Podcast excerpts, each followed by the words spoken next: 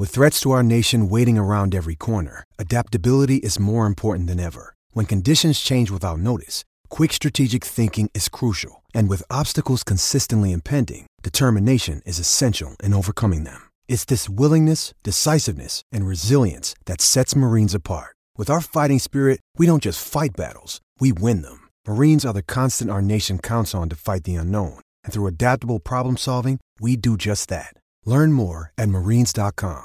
Step into the world of power, loyalty, and luck. I'm gonna make him an offer he can't refuse. With family, cannolis, and spins mean everything. Now, you wanna get mixed up in the family business. Introducing The Godfather at ChumbaCasino.com. Test your luck in the shadowy world of The Godfather slot. Someday, I will call upon you to do a service for me. Play The Godfather now at ChumbaCasino.com. Welcome to the family. No purchase necessary. VGW Group. Void where prohibited by law. 18 plus. Terms and conditions apply. Judy was boring. Hello. Then Judy discovered ChumbaCasino.com. It's my little escape. Now Judy's the life of the party. Oh, baby. Mama's bringing home the bacon. Whoa. Take it easy, Judy. The Chumba life is for everybody. So go to ChumbaCasino.com and play over 100 casino-style games. Join today and play for free for your chance to redeem some serious prizes. Ch-ch-chumba.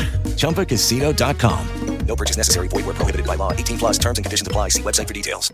This podcast is proudly brought to you by Printall Carlisle, producing top-quality flags for CSCs like the Carlisle Boys and also for Celtic Down Under. Contact Louis at Printall Carlisle for more details.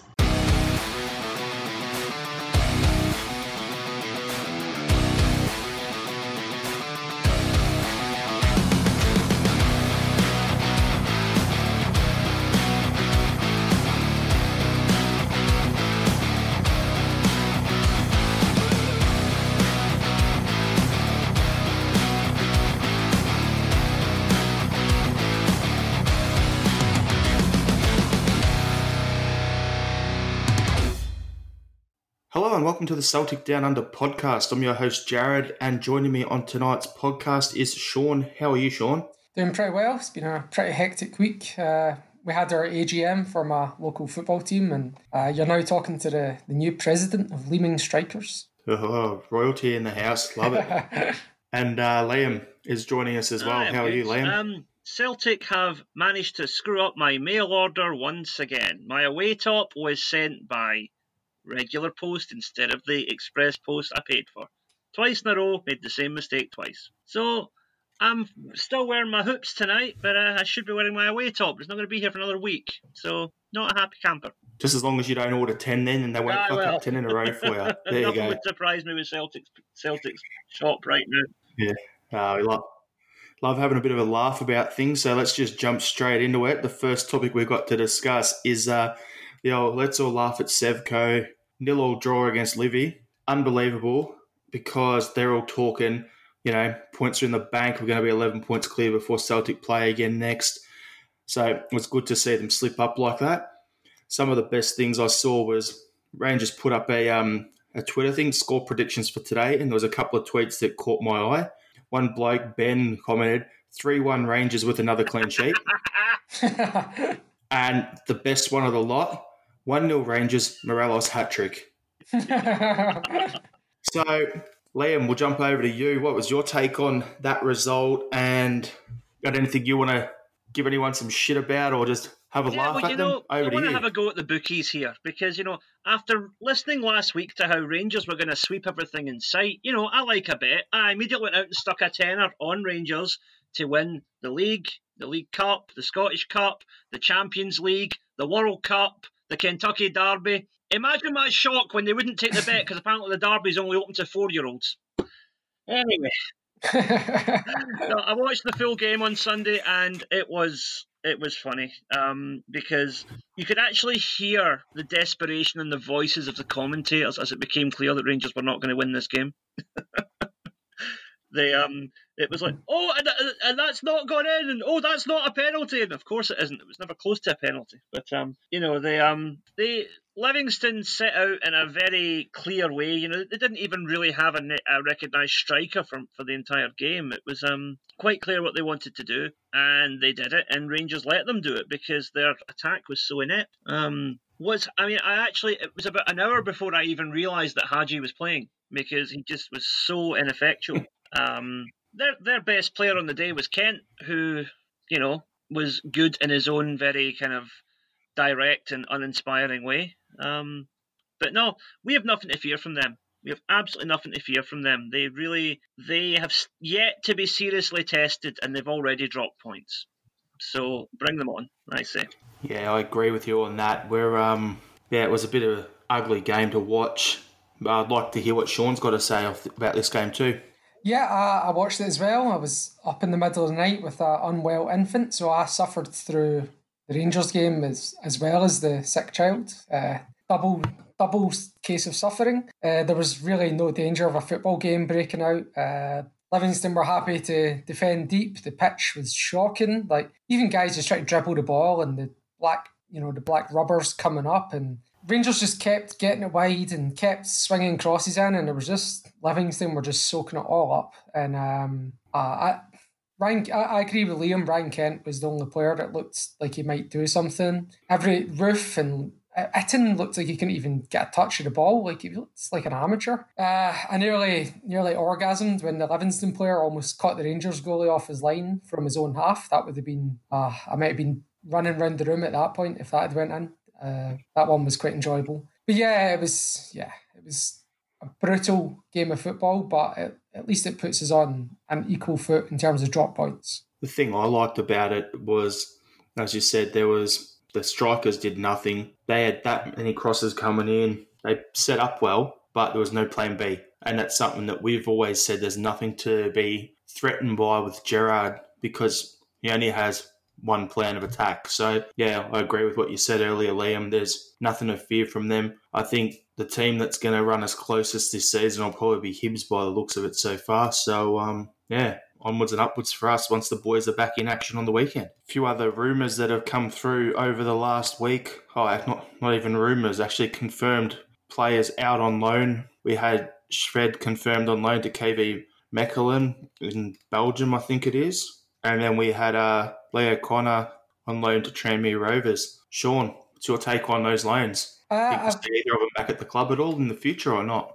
Maybe O'Connor. I doubt it with Shred. But then I thought the same about Ryan Christie, so it remains to be seen. The comments from Mechelen was they couldn't believe that they've got a player with such ability, which was interesting because he has shown it in flashes for us, so it makes you wonder why he's never even had a chance, really. I assume it's all down to lack of effort and lack of English language. Leo Connor, I've never seen playing, so can't really comment, to be honest, on that. If he's got a full cap for Ireland, there must be something about him, and he used to be at Man United, but I've yet to see it. How about you, Liam? What's your take on it? I agree that I don't think we'll be seeing Shved again, which is a shame because he's a player that I quite like the look of.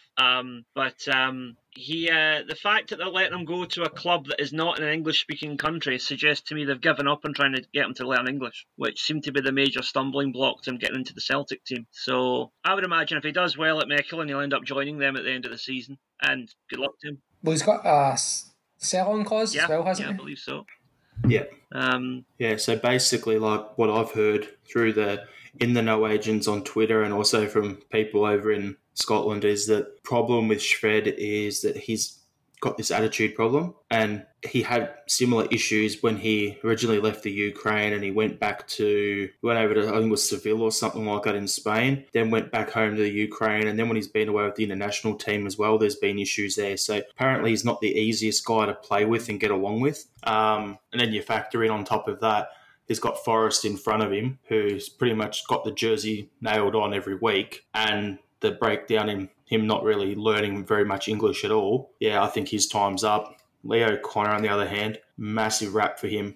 I've seen a few of the reserve games when he's played, captained our reserve team, did well at Man United in their youth ranks. One of my mates is a big Man United fan, so you go to his place and you'd see it on Man U TV, watch your reserves play him out there doing well. So I think as long as he's getting consistent week in, week out football at a first team level against men instead of playing in the reserves against kids, that's going to be better for him, and I'm hoping we'll see him as a long-term option coming back to us next year. Why is he not a backup left-back? Because he's a right-back.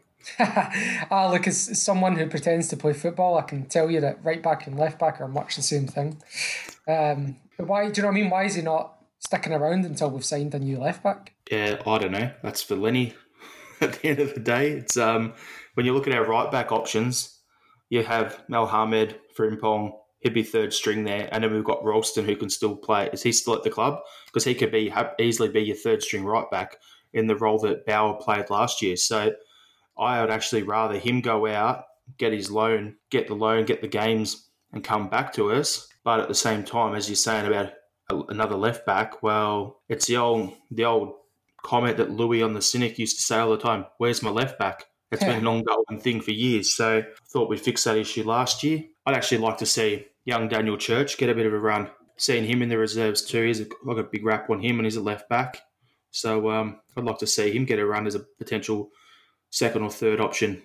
However, if we make the Champions League, we do need another guy to challenge Taylor at left-back. Yep, I agree. Yeah. Couple of rumours during the week. Duffy and Burke to Celtic. At least it's not the usual yearly Paddy Roberts rumour. So, Liam, what's your take on those rumours? Now, when we first mentioned Duffy last week, I'll admit I didn't really know anything about him, but I went and looked him up and watched some of his footage, and yeah, he's exactly what we need. Good, no nonsense defender. So I say get him signed. Burke is an interesting one because I think the first time round that we had him, we deployed him in the wrong way. We tried to play him as a striker, and he just isn't a striker. If he was brought in as a backup to Forrest, I think he could be quite effective. So I wouldn't be against getting him in either, provided the price. Agree with you 100% on that. I think he was played out of position by the Rat when he was at the club. So, yeah, if he came in as a backup to Forrest, someone to put pressure on him and challenge him, great. That'd be a good pickup. Duffy is exactly what we need. We've got a lot of ball-playing centre-backs. We need someone who's just going to go out there and be the old hard bastard, as I constantly refer to him, a guy who's going to not afraid to leave the studs in if need be, and someone's going to marshal our defence. So, yeah, great play, and that's what great players both would fit in with what we're doing. Sean, what's your take? Well, it's interesting because, you know, as everyone correctly points out, Duffy is an old-fashioned defender, and how often is it that we require an old-fashioned defender? There's a reason why we have ball-playing centre-backs, and it's because for 90% of our games we're all-out attack and our defenders are basically auxiliary midfielders and wing-backs, you know. So I'm not sure if he's worth the money or not, but we're definitely the centre-back, and if he's a Celtic fan, I'd be more in favour of him. I just worry that he's not necessarily the type of centre-back that we need.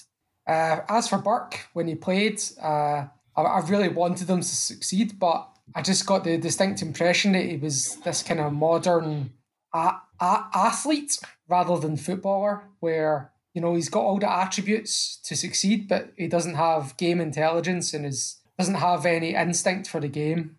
He's basically just someone who just runs in a straight line, and he's fast and fit and strong. And yeah, I mean, maybe he can improve. I'm not sure, but I personally don't think he was worth the money that he would cost.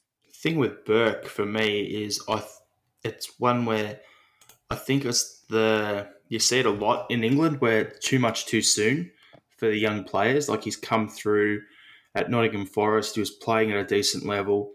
Then he got the big money move over to Leipzig, played over there a little bit, then came back to West Brom, and he's basically been perpetually on loan the whole time since then. So he's had a couple of big money moves, but I think it's a bit... It just seems strange the way it's played out for him. Like, yes, he's an athlete first. He's a footballer second. However, I think if you had a consistent 3-4 year run at a club where he'd come in, sign a contract, had a manager develop him and let him play and grow into a role, then that's what he needs. And I think Celtic, the environment there is what he actually needs. I hear what you're saying, but also I feel that whenever a player goes to Germany, it's a very technical league and it's very good at developing players. And if somebody's gone through 2 years in the Bundesliga and come back with still no kind of nous for the game, it it makes me worry that that's just not in them. Mm. Fair point. Yeah, I think that's a good point worth considering as well. He's, for a relatively young player, he's been around a lot, and you've got to wonder what is it that keeps making other clubs say, no thanks. You know, maybe there's a want about him in terms of his dedication or his fitness or whatever. I don't know. That's modern football for you, though. At the end of the day, it's the way. Unfortunately, you look at the clubs like Man City, Chelsea, clubs like that, how many players they have out on loan every year. It's starting to trickle down into Germany, into France, into other leagues. Like, we've been linked with another couple of PSG reserve players in the last week. I didn't even get their names, but that sort of thing is starting to trickle into football. And, yeah, it's the same thing happened with, I mentioned him earlier, Paddy Roberts when he went to Man City. He went there for £12 million or something as a young kid. Never made the grade there. Been on loan pretty much the rest of his life since he signed there. So, I don't know. I think it needs to be more an Ollie and Cham sort of transfer. Go out somewhere, knuckle down for a few years and develop. Because if he keeps that constant changing of clubs, he's going to go nowhere. He needs consistency. He needs to have a good 2 or 3 years of performing well at the same club. Spot on. So the next rumours we've got is something we don't want to be hearing. Ollie and Cham exit rumours. Apparently Everton is preparing an £18 million to £20 million bid for him. The talk coming out that we're also seeing all over from the in-the-know agents and the social media people is we went and scouted, Gavin Strachan went and scouted David Turnbull in person in Motherwell's game on the weekend. Liam, what is your thought on that? It might not be popular view, but I don't see what the big thing is about David Turnbull. A decent enough player, but I just don't see how he enhances anything over what we've already got. No, I'm not really too enamoured with the whole idea. I think that the circus around trying to sign him last season was kind of embarrassing, and I really don't think we need to revisit it. And Sean, what's your take on it? Well, it makes business sense, but not football sense. So Ntcham is a player that we need for European games, really. He's fourth choice in the league games. So if we do make that move, it's almost like we're sacrificing a bit of European pedigree for a financial move. It just, you know, it's a smart thing business-wise to sell Ntcham for 8 figures, you know, and someone who last year probably knocked $5 million off his transfer fee just by the things he was saying in public about wanting to move on. So do you want to keep a discontent player? Do you want to have him run down his contract? Do you want to have him knock more value off his transfer fee, either by playing poorly while unhappy or by saying things in public? Or do you sell him for 8 figures and bring in an inferior player who's going to be happy to be fourth choice? Yeah, I can see both sides of it. I actually don't agree with selling Ntcham. I think, as you said, he's the sort that we need for Europe. I think if we were to sign Turnbull, it wouldn't be Ntcham going out. It would be Rogic going out. As much as that hurts saying that as an Australian Celtic fan, Rogic would go out, Turnbull would come in, and we'd go from there. That's how I think it would go if it was going to be anything. But, yeah, don't really want Ollie to leave, but depends on his contract situation as well. Yeah. Yeah, actually, now you say it, Rogic going would make more sense. Because I still think in the fullness of time that if he sticks around, Ntcham could become the replacement for Bruni, you know? Look, as well, I heard that David Turnbull in the Hibs game at the weekend, I didn't get to see it, but apparently he was head and shoulders above every other player on the pitch. You know, I was like, does that really say much that he's the best player in a Hibs versus Motherwell game? Does that make him good enough for Celtic? The thing of that, though, is we've got I agree with what you're saying. It's a Hibs versus Motherwell, but we're talking about domestic football, right? Yeah. Now, off the back of that, if we don't have a good Scottish core and sign up these players, the young Scottish guys who are showing talent, then we'll struggle to put our good quality squad together going into Europe in years to come. Because if you saw our team list for Europe during the week, we've got like 3 or 4 open spots still, but we can't fill them because we don't have enough local Scottish players. So if you sign Turnbull because he's association grown and developed, if you had have signed Hickey instead of him now going to Bayern Munich, that fixes 2 weak spots in your squad and gives you 2 more Scottish players. So yeah, you've got to look at it from that side as well, not just for the domestic game, but also for European squads going forward. Yeah. Yeah, that makes sense. It's true. It's a practical thing, but it's not something that I like to think about because I just think maybe I'm too idealistic, but I really think you only sign players to improve. Yeah, I'd rather depending on the price that they'd want for him as well. They're not going to get the same money that we had last year, so yeah, that's not going to happen. But if we were to have a say, if they got it was £2 million or something like that, you consider it. But then at the end of the day, Lyndon Dykes is apparently a £2 million player. So if that's what you get for £2 million, then that's not going to happen. But I'd rather see Luke O'Connell get a go. See if he's an option for us going forward as well. Because he's a year away from being homegrown. Why not try and get some money off the Turnbull transfer fee by sending Connell back in the opposite direction on loan? That's an idea. There you go. Ding, ding, ding. Celtic Football Club. Yeah, go on to Gavin Strachan. Gavin. 19.5 minutes into this podcast, listen to it. There it is for you. We're doing your job. Send commissions this way with cops. All right, so Moussa Dembele versus City in the Champions League. What a man. Do you see that at all, Sean? I did actually. I watched the extended highlights. I don't know if you're aware, but he came off the bench after about an hour, so he wasn't trusted to start the game, which I thought was interesting. But yeah, the 2 goals were not, it wasn't like he beat 5 guys and smashed it in. They were both kind of fairly rudimentary goals. One where he broke the offside trap, and the other where it was just a deflection and he tapped it in. But at the end of the day, it's another 10 million onto his value for us, which is already inflated just purely because he counts as a homegrown player in the EPL.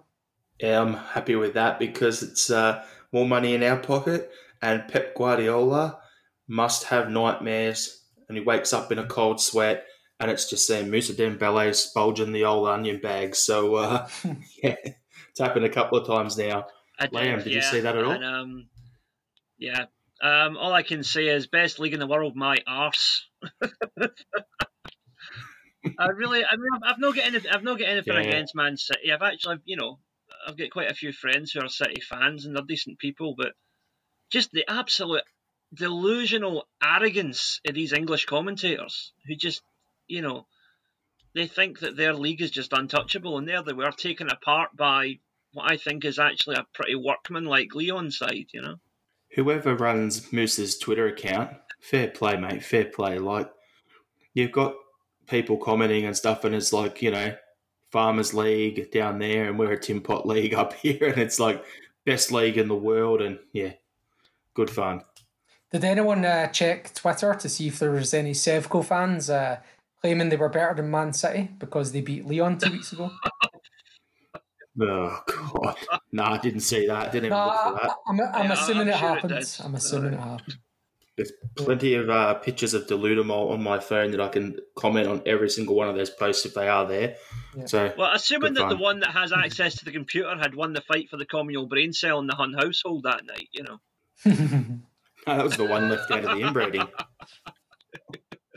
Boom. Mic drop. Been there, done that. Said it. Next. Let's get on to the continued fallout from the Bolingoli situation. Sean, do you want to go through what you've seen off the back of that? Yeah, I don't know where this decision to retrospectively introduce rules and charge Aberdeen and Celtic with, bringing the game into disrepute. Fair enough, the players, particularly Bolingoli, who committed a criminal act, yeah, charge the players.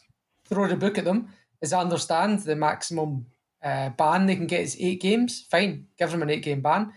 But to charge Celtic and Aberdeen, particularly Celtic, who by all accounts are the most strict of any team, we're one of the 2 teams who paid for our own machine to do the testing. Okay, us in Ross County, only 2 teams that did that. We've got three levels of exclusion zone in Celtic Park. We've got the red, amber and green zones.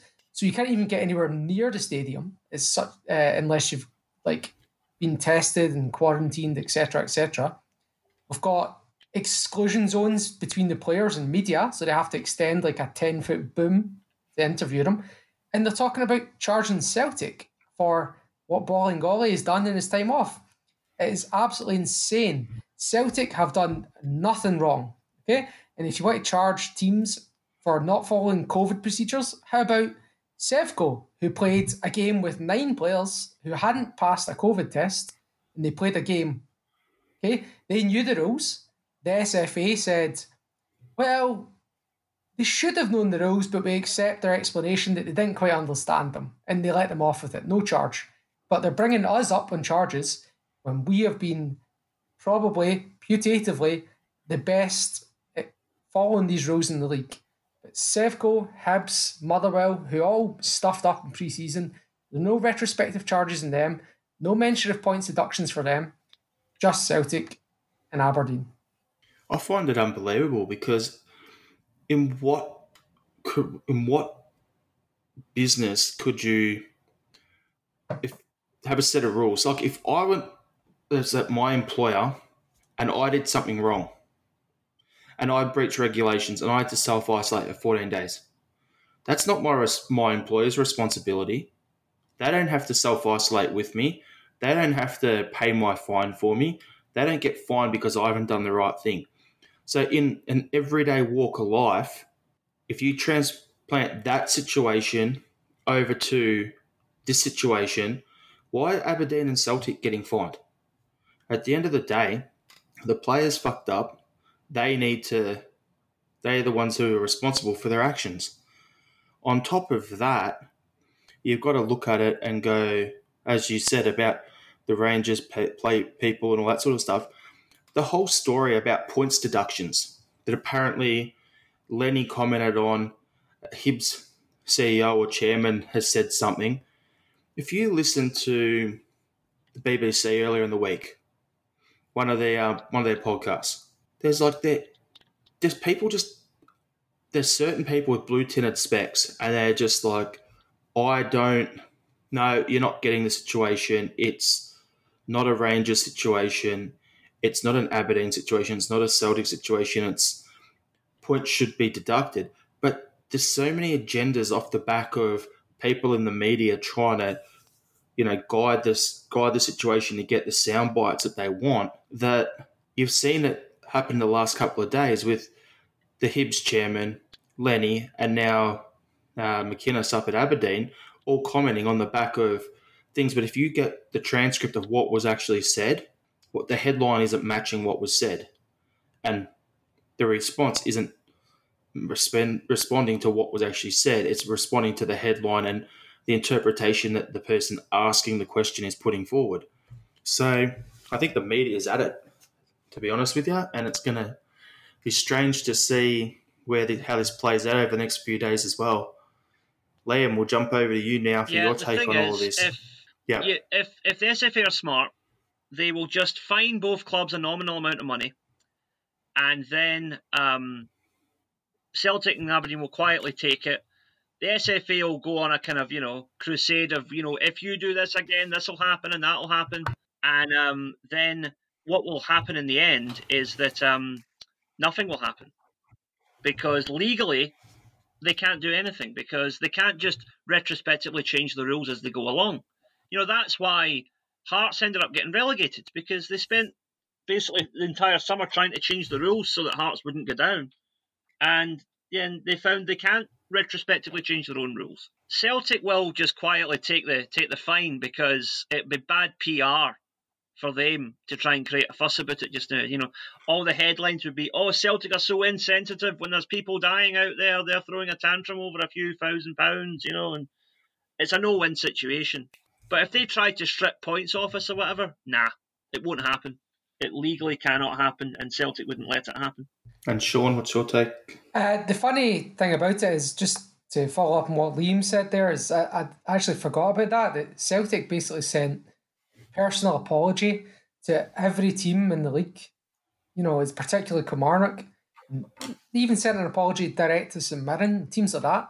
There was a team that went into administration and liquidation and dragged the whole game down into disrepute. And somebody, and they got a begrudged like 10-second soundbite from Sally McCoist on the air, and that was it. There was no club apology, nothing like that. So, and that was a club action, whereas we're talking about, again, the action of an individual. And as a club, we are taking public responsibility for that. But if these guys are trying to retroactively charge us, our lawyers are probably going to go through them. Because I don't know if you remember, I forgot the name of the guy that died young, the lawyer. Somebody help me out here. Paul McBride, yeah. So when they tried to give Lennon the consecutive bans, and he went, well, took them up on it and went, no, he can serve it concurrently, and there's nothing in your rules saying that he can't.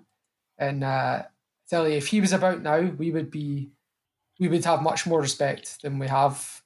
I think he's a loss to us because we're fighting this establishment, and it's like all now and always we're fighting this establishment, and it's going to be even harder this year with Operation Stop the 10. One further thing that I want to add after what you said as well, Liam, about the fines is that what they're talking about 100k fines per club. Yet Thistle and Hearts, who took the league to court, are getting fined a hell of a lot less for breaching a worse rule in terms of if that's what the max limit they could get fined in the regulations are, and now they're wanting to fine clubs $100,000 each. You're having a laugh at the end of the day, but you know, it's the usual. Nothing surprises me out of the SFA and the SPFL. But yeah, we'll get on with it, I suppose. And the Bolingoli potential link with him going to Amiens in France, that's no longer an option. They've signed a Liverpool left back on loan, so hopefully we can find a place to get rid of him ASAP. I'd send him to East Kilbride FC or something like that. Send him somewhere. You know, no, I've got the best place to send him. Send him to the Central Coast Mariners. Aye, why not? Although, actually, because they don't have a game till March, that's probably why not. Yeah, good point. Yeah, so I think we've covered off everything we had in the news there, yep. So we'll jump into our main topic today, which is the game that happened less than 24 hours ago, 6-0 win to Celtic in the first round of the Champions League qualifiers against K.R. Reykjavik. Sean? Yeah, do you want me to correctly pronounce the name for you first, Jared? Yeah, okay. Just K.R. Reykjavik. Now, my brother actually lives in Reykjavik, so I tapped him up for information, and he's not a football fan, so he was pretty useless. He had nothing. He was disappointed that the game was drawn in Glasgow, because if it was drawn in Iceland, he's a tour guide, so he would have got some business from that. So, scunner for him. When I seen the team come out, I was like, oh yes, we're playing 3-5-2. Brilliant. Elyounoussi going to be number 2 striker up top. And then 2 minutes into the game, I'm like, nope, 4-3-3. As it turned out, it was actually, the fullbacks were so high up, it was more of a 2-4-4. Christie pushing up as well. But Ayer on the bench was interesting. I'm guessing that was actually down to a loss of form, because to be honest, I've not been impressed with him in 2020 in general, and you know, I've not seen anything in recent games that's turned that around. Yeah, it was a good game overall. I thought the opposition were piss poor. I thought they were worse than any top flight team I can think of and bring to mind. I think that's to do with they've barely played any football. They had a couple injuries, I believe. They're used to playing on synthetic surfaces, all these things, and just a lack of ability as well. They were very poor, and I thought 6-0, quite frankly, flattered them. A couple other points. I mean, I don't want to go... We can talk through some of the highlights in a moment. I thought it was between Elhamed and Elyounoussi for man of the match. I think because Elyounoussi scored that second goal, he probably edged it. Somebody asked me My brother asked me if we looked a bit rusty. I said, I don't think we did look rusty. I just thought that in the second half, we just kind of eased off the gas a bit, you know. We were shifted down a gear. Not that we looked rusty. But Brown looked sharp. It was interesting that he came off after 60 minutes. I think that's something we can talk about as a separate subject. Christie looked uninvolved again. Yeah, I mean, there's a few more points I want to raise, but I've been talking for a few minutes now, so what do you guys think about the game? I think it was a very professional, very polished performance. Yeah, Reykjavik didn't look that great, but you can only beat what's in front of you, and I think Celtic went about it exactly the right way. I was really glad that we got the two goals quite early on just to settle the nerves, because these first-round ties are always a wee bit edgy, even if you are heavily expected to win.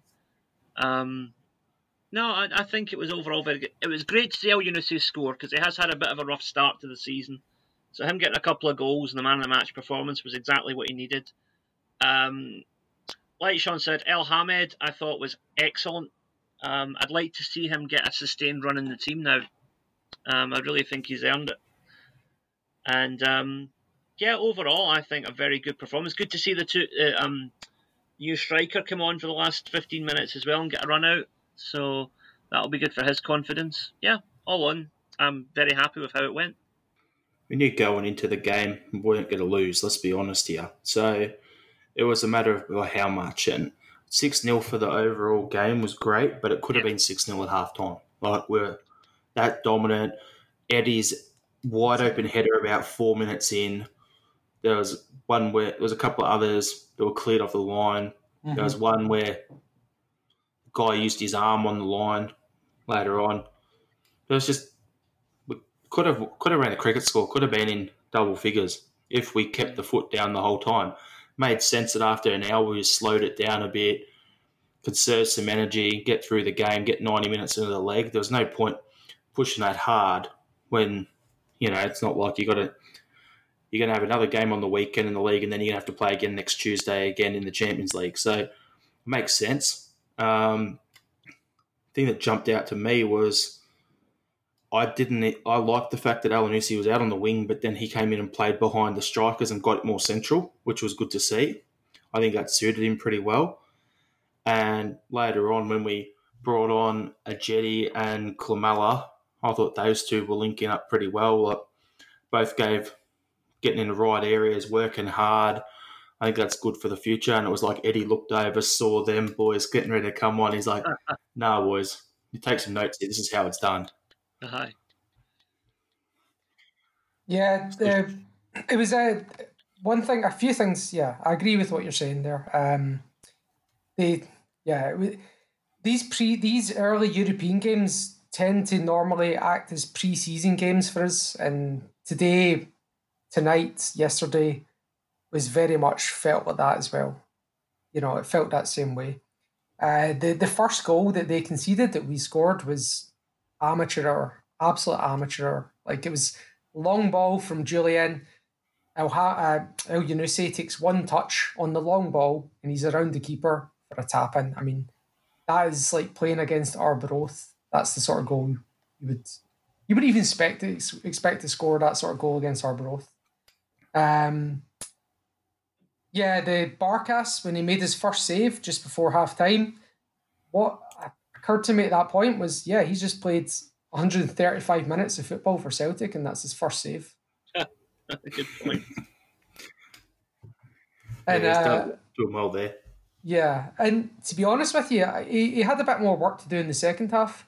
They came out about it 4-0, 5-0, but I actually, I don't know what you guys thought, but I thought he looked a bit fumbly.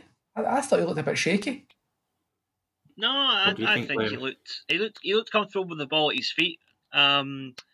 He was still getting to know the defence, and I think that showed a couple of times. But no, I didn't see anything that gives me any great cause for concern. I think he looked solid enough. I didn't see anything wrong with him either. I thought the only thing wrong with him is that he's not Fraser Forster in the way that Fraser will just likes to catch the ball and then fall on top of it, where he would, you know, quickly get it moving again. So it's a slightly different way they both play, but I rate him. I like the way he played. So I'm not going to complain about it. The first goal, that touch by Elyounoussi to cushion the ball away from the keeper, go round him and tap it in, amazing. Then you've got their second goal, which was the own goal. I'm like, I feel bad for their keeper in that. There's nothing he could have done. His teammate just stitched him up. So that was, it was either Eddie was going to put it in or it's an own goal. So unfortunate for him, but we'll take it. I thought Eddie got a touch. Did Eddie not get a touch? Did he not get it? No. Striker's goal? No? No, it was own goal. I thought it was... It's funny, the ball came in from the right and it went in off the defender's left foot. So it went across Eddie, across the defender's foot closest to the ball and went in off his other leg. Okay, that's what it was. I thought they both got a touch. And then Julian, the third one, the header. And then the best part was goes and scores, does your celebration, does the Superman, and then just looks at the crowd like, what? Where are you? Throws their hands up. That was hilarious. So I thought that was pretty handy. And then you've got Taylor scoring with his head. Great cross from Elhamed. Gets the header, the back post, and I love the reaction. Elyounoussi just looks at him, puts his hands together like, you're this big. Yeah. Like I can say, how'd you that his head, and then you're this big. How'd you score that? So I like the banner that was there, and Bruni gets in on it as well. Jamesy has a bit of a laugh at him, so it was good. And Eddie with the fifth goal, that footwork. At first, I thought it just bobbled in off the defenders a few times. Then they went to the reverse angle on the camera, and I'm just like, dude, look at that footwork. Mm-hmm. So that was typical Eddie. And then, as you said earlier, Elyounoussi to finish off with getting the double later on. Good way to finish off a good solid 90 minutes from him. Anything you got to add, Liam? I think you guys have pretty much covered it. I just I think that it's important that we keep our heads on for next week because it's going to be a much, much tougher game, whoever gets through. Most likely Djurgården's, but I mean, even if it's Ferencvaros, it'll still be a tough game. We should win, but we can't be complacent and we can't play with the same open kind of gung-ho attitude we did last night. You know, we need to be a bit more cautious.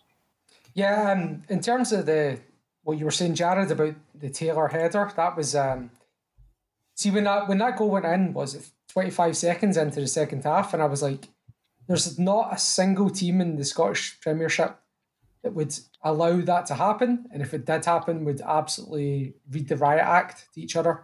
It was a 1 yard back post, 1 yard off the line header. I was like, oh, that's embarrassing for that team when that goal went in. But, you know, that's it. That's what you're facing at that stage. The one you're talking about as well, where the defender saved it on the line with his hand. I didn't actually think it was a handball because it was in at his chest. But just before that, I can't remember who it was that took the shot. Maybe Elyounoussi before it fell to Edwards. And the keeper saves it with his face, and it just reminded me of Scott Sterling. Have you ever seen that video? Yeah, that's right. The keeper that takes about 5 penalty kicks in the face, wasn't it? Yeah, Scott Sterling, yeah. I'll share it with you on Twitter later. It's an absolute classic. But one other point from the first half that I think we need to talk about is Taylor taking another kick. And it's like every second game now, he seems to be getting treatment, and that's a worry since he's now our only left back. What do you guys think? I think they're doing it because he's little, and it's like, well, they're not going to kick Julian, are they? They're not going to kick Bruni. Who's the smallest guy here? Yep, he'll do. I think it's more his speed than anything. He's actually pretty quick off a couple of steps to get going. So, yeah, I don't know. I'm not liking the looks of that, but yeah, it is what it is, though. Got to get another left back in, though. Yeah, I'm feeling a bit late. Sign you up, Sean. Get over there. Don't you play left back? Oh, man, I'm moving into midfield now. Oh, no, mate. I get on the pitch. I'm right back in the changing room. No, it's progress, I suppose. Yeah, what I was going to say about the next round of games, as you said earlier, Liam, like it's going to be a big step up from this week's game. Aye. I'd rather it be the Hungarian team over the Swedish team. I'm saying it that way because I don't want to butcher more names because Sean will give me pelters. So I'd rather play the Hungarian team. However, both teams have got a chance of being a case of the Clujers for us, if that makes sense, from last season, if we're not switched on. Aye, we need to be careful. You know, on paper, two teams we should beat, but football's played on grass. So just take nothing for granted. Look, I'm just happy we're at home. That's the big thing, you know. I know there's no crowd advantage, but the travel, you know, particularly if we were playing the Hungarian mob, to travel, it's a 4-hour flight almost, you know. To then play on a goat track over there, exactly. Yeah. Compared to the carpet at Celtic Park. Oh, did you see in the Adidas in the top deck, the game? Yeah, it was pretty low-key. It looks pretty crap. Yeah, it does, I was expecting 3 stripes all the way around. Nah. I'd like to think that's a work in progress. Yeah, I hope so. I would have rather the old Adidas logo that looks like a big W. I would have rather that. If you're not going to go 3 stripes, do that, rather than just little letters at the front of the stand saying Adidas. Like, I don't know. I was expecting a lot better, but I'm hoping it's only stage 1 of it. Yeah, I hope so, because it was pretty poor. Can we quickly talk about the two strikers? I think somebody kind of touched on it earlier, but I honestly thought they were kind of peripheral and really didn't look up to much. I think after the game, Lennon mentioned what his exact words were, something like they clearly both need to work on their fitness, which is interesting for Kamala, but, you know, makes sense for Ajeti, who's just came straight from nothing. You know, he finished the season and he's not done a pre-season yet. He didn't play much last year either, so... Correct, yeah. Yeah, but there was at one point Ajeti just fell over under no pressure, just taking a bad touch. And, you know, Kamala wasn't really getting involved in much either. The two of them had clearly no communication, no link-up. I don't think... I mean, maybe either or both of them can play off Edward, but together they showed nothing, I thought. Yeah, I think they're both secondary strikers, in that if you've got Edward as the main guy or Griff as the main guy, and then you've got, you know, them playing with them, it'd work, but having them together, even though I said earlier that, yeah, it was good to see them out there together and they were trying to link up and they were working hard, the work rate was there, but I specifically sat there and rewatched the last 20 minutes of the game just before we started recording and purely just watched the strikers, because I wanted to see what they were doing. And you can see there's a player there, but we need to, you know, get their fitness up, as Lenny said. Did you want to add anything, Liam? I was going to talk about... No, I think you guys have pretty much covered it.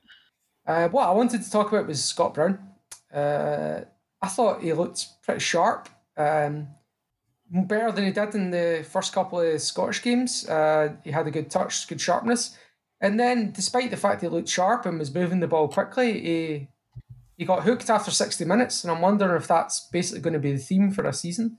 He's going to be playing 60, 65 minutes and coming off, and then maybe missing the odd game as well. I feel like... What do you guys think? Is he going to be basically on a wind-down this season? Are we going to be using him in the crucial moments and doing that sort of thing? I think he's a 3 out of 4 game player. Like, he'll play...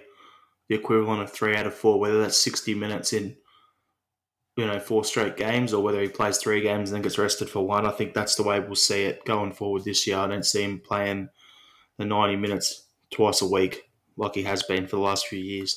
Yeah, I would agree with that. I think it's just going to be a question of managing him through this season. And I think there's probably a 50-50 chance that he'll retire at the end of the season, assuming we get the 10. That wouldn't surprise me at all. Oh, I'd say it's even more than 50-50. But if you're just going on last night's game, like the difference between Ntcham and Brown is when you get Ntcham on, you've got more finesse and you've got more mobility. He covers more than the pitch. But when you lose Brown, you lose intensity and you lose experience and you lose discipline. You know, like they're both great players, and I don't think you can talk about them being the same. It's, you know, is it a case of we just need to manage and be selective about what games Brown's going to play? Has somebody had a word with Ntcham about this? I don't know. That's also why when the time comes that Brown retires, I think it's crucial we keep him as part of the backroom team, because that motivation is something that we're going to need, and it's not easily replaced. Yeah. Spot on, Liam. Yeah, I've got to keep him around the club. Yeah, it's one of those ones where as you said, Sean, like more mobility when Cham's on, more discipline and structure when Bruni's on. So it's going to be horses for courses for the coaching staff to figure out what games do we need what in. So as they say, in Lenny we trust, so let's get on with it and see how they go. So to go purely on, just give a quick instinctual answer, what percentage of minutes does Scott Brown play this year? Because I'm guessing he played about 90-95% last year. What do you reckon this year? There was actually a stat that came out once we were knocked out of the Europa League, and all the players on there who played more than 95% of the club's European minutes for all their games last year were all ages 24 to 28. Mm. And then there was Bruni. Oh, right. So as long as we don't get that over-reliance on him again, I think if he's playing maybe 75% of the games, which is where I was saying 3 out of 4 before, mm-hmm. I'm happy with that. Yeah, I'd say about 65 to 70% would be my guess. Mm-hmm. Yeah. One last thing on the game, boys, I was going to quickly throw it in there. Was there anyone that you were disappointed with how they played or what their performance was in the game? Like for me, I didn't really notice Jamesy all that much to start off with. I'm not trying to pick on him, but him and Christie, I didn't think played at their usual standards. I thought that's been a problem for Christie consistently so far this season, is that he's just not heavily involved as much as he was last year. I think Forrest gets on the ball a lot and his final ball's not quite there yet. And, you know, I don't want to judge him on the plastic pitch, so it's hard to say. But for me, Christie was the one that, I wouldn't say he was poor, but he was certainly the least involved. I mean, it was a game where I don't think anybody had a bad game, but if you've got to pick out the ones who were perhaps not quite at the same level as everybody else, then yeah, Christie would be the one I would single out. But as I say, it's not to say he had an especially bad game. I just think there were other players who really performed, and he just kind of was just average, you know. The funny thing is, though, you go through like a few of the websites and people are sharing the red tops around and that, and a couple of the pages, it's like, I think it was on the Scottish Sun, for instance, someone gave Christie an 8 out of 10 for the game, one of 3 players to get that for us. Today? And I'm like, how? Were you watching the same game as me? Like, I didn't get it, but he got an 8 out of 10 with them. And then there was another one, I have no idea who it was. I think it might have been The Guardian or someone, and he got an 8 out of 10 there as well. And I'm like, how? So, I don't know. I suppose it's in the eye of the person watching the game. That Sun journalist, that's probably that Russian midfielder Smirnov, you know. Yeah. Or Johnny Walker, you know. Bit too much. Yeah, or Stevie Wonder. There we go. Have you ever seen Stevie Wonder's house? Hey. Oh, dear. Shit. Okay, so Sean, I'll throw over to you then to go to the last couple of things we've got in our run sheet for this podcast. Yep. Okay. So to introduce a new game, it's called Would You Rather, and it's not anything sordid like you might do at a drinking party. It's more of a fast reaction to place the level of current Celtic players against past ones. Now, in order to make it relevant and valid, I've tried to stick to players that we would have all seen play. Looking at the list for today's, there's only one that really played before our lifetime, and that's simply because even though he played before our lifetime, he's someone we've seen play, you know, on past videos and things like that. So the idea is I pick one player from the current squad and I shout out this player or the past player. And you just quickly react. The two of you will probably, so you're not shouting over each other, we'll just say, Jared, you go first, Liam, you go second, and you just quickly say one name. Yeah? Yeah. Does that make sense? 2 thumbs up. And it's based on the best they did for Celtic. So in a Celtic shirt only, not overall. Correct. So if I'm talking about Van Dijk, I'm not talking about Champions League final. I'm talking about what he did for Celtic. Yeah, got ya. Yeah. Make sense? Okay, so quick fire. Don't need to elaborate. If you're not sure, you can have a minute to and you know. But either way, we'll start today with Greg Taylor, okay? Right. So I'll say Greg Taylor or, and you tell me which player. You just say Taylor or the other one. Okay, so Greg Taylor or Bolingoli? Taylor.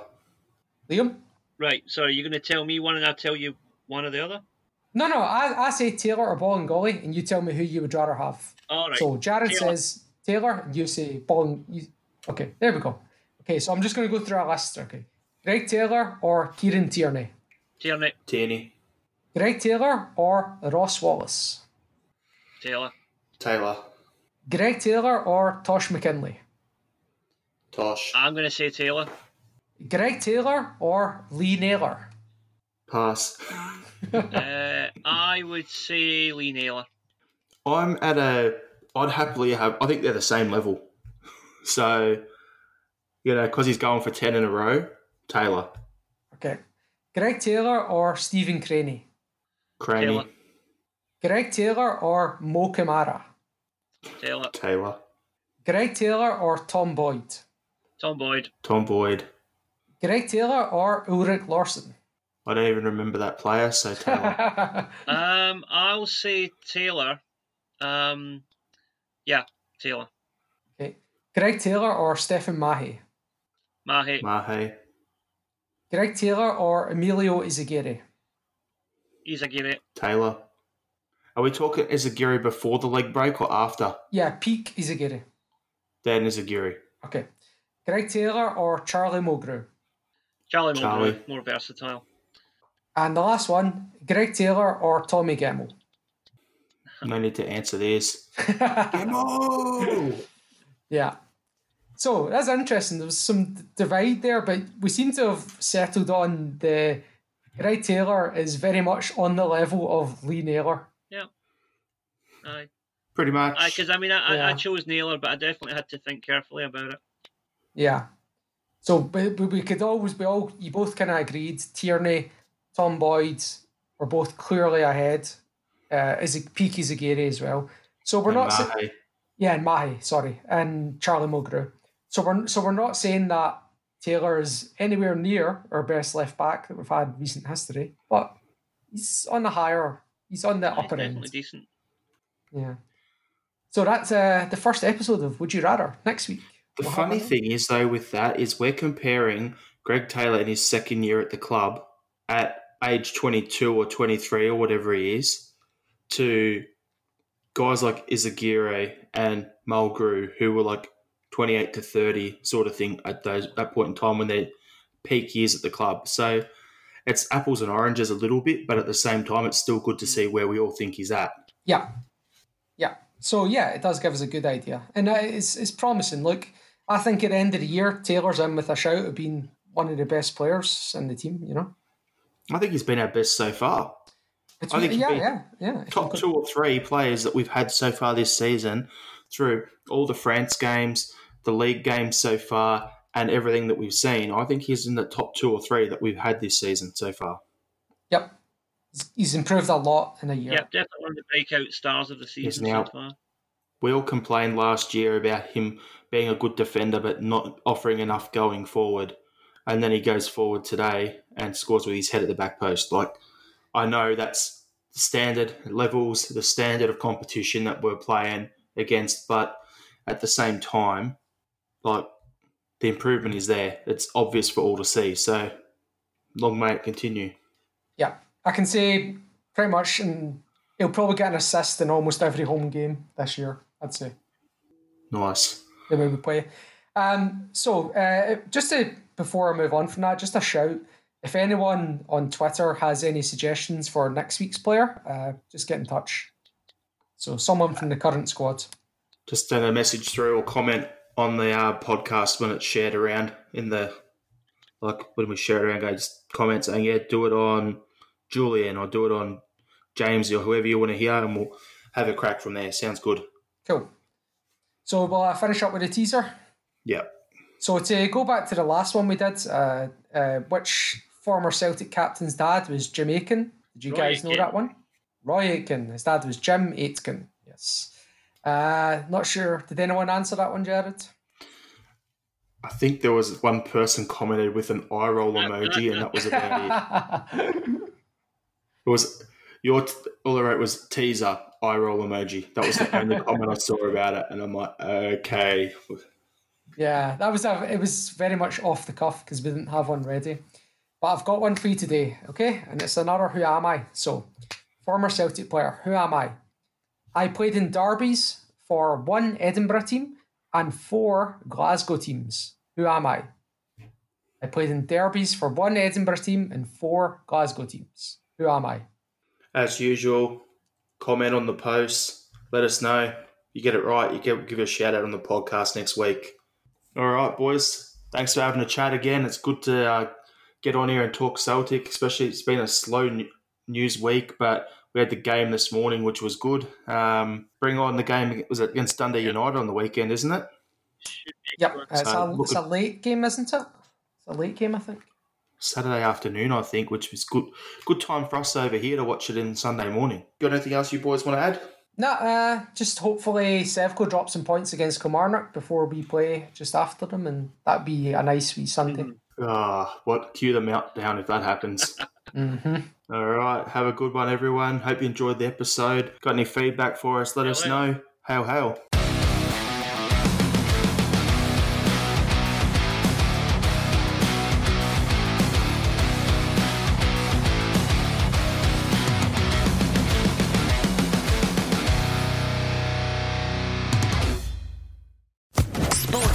Podcast Network. Judy was boring. Hello. Then Judy discovered ChumbaCasino.com. It's my little escape. Now Judy's the life of the party. Oh, baby, mama's bringing home the bacon. Whoa, take it easy, Judy. The Chumba life is for everybody. So go to ChumbaCasino.com and play over 100 casino-style games. Join today and play for free for your chance to redeem some serious prizes. ChumbaCasino.com. No purchase necessary. Void where prohibited by law. 18 plus terms and conditions apply. See website for details.